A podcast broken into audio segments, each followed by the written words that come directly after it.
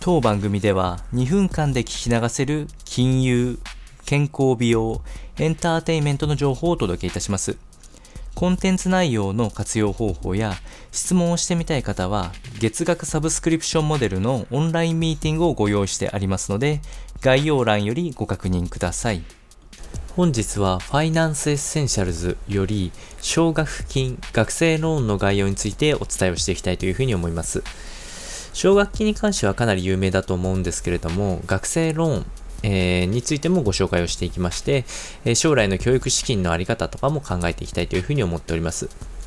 まず奨学金に関しては給付型と対応型の2つ種類があります。えー、皆さんで、えー、よくご存知なのは対応型になるかと思います。返済期間の定めがなくて、所得に準じた返済プランで返していくといったものですね。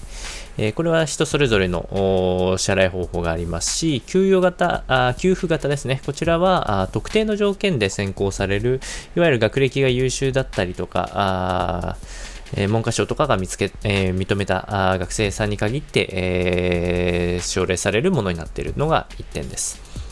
えその他には学生ローン、えこちらも日本政策金融高校が行っておりまして、え上限350万円で、え固定金利1.66%で対応ができると。えで受験前から申請も可能になっておりますし、え今の現状であれば、あこういうパンデミック下だなっていうのも相まって、え特例の金利を設けたりとか、あとはネットで申し込みができたりと、え結構有料面が多いかというふうに思います。まあ、ただ、この奨学金が学位のために取っているっていうのが、やっぱり学歴主義に偏りすぎた現状が主な要因となって、少し、このことだけでは、奨学金をやはり払っていくメリットって少ないんじゃないかなというふうに思います。特に勉学を熱心に取り組む給付型だけでも、やっていく価値はあるんじゃないかなというふうに考えられるかと思いますので、このような内容をお伝えいたしました。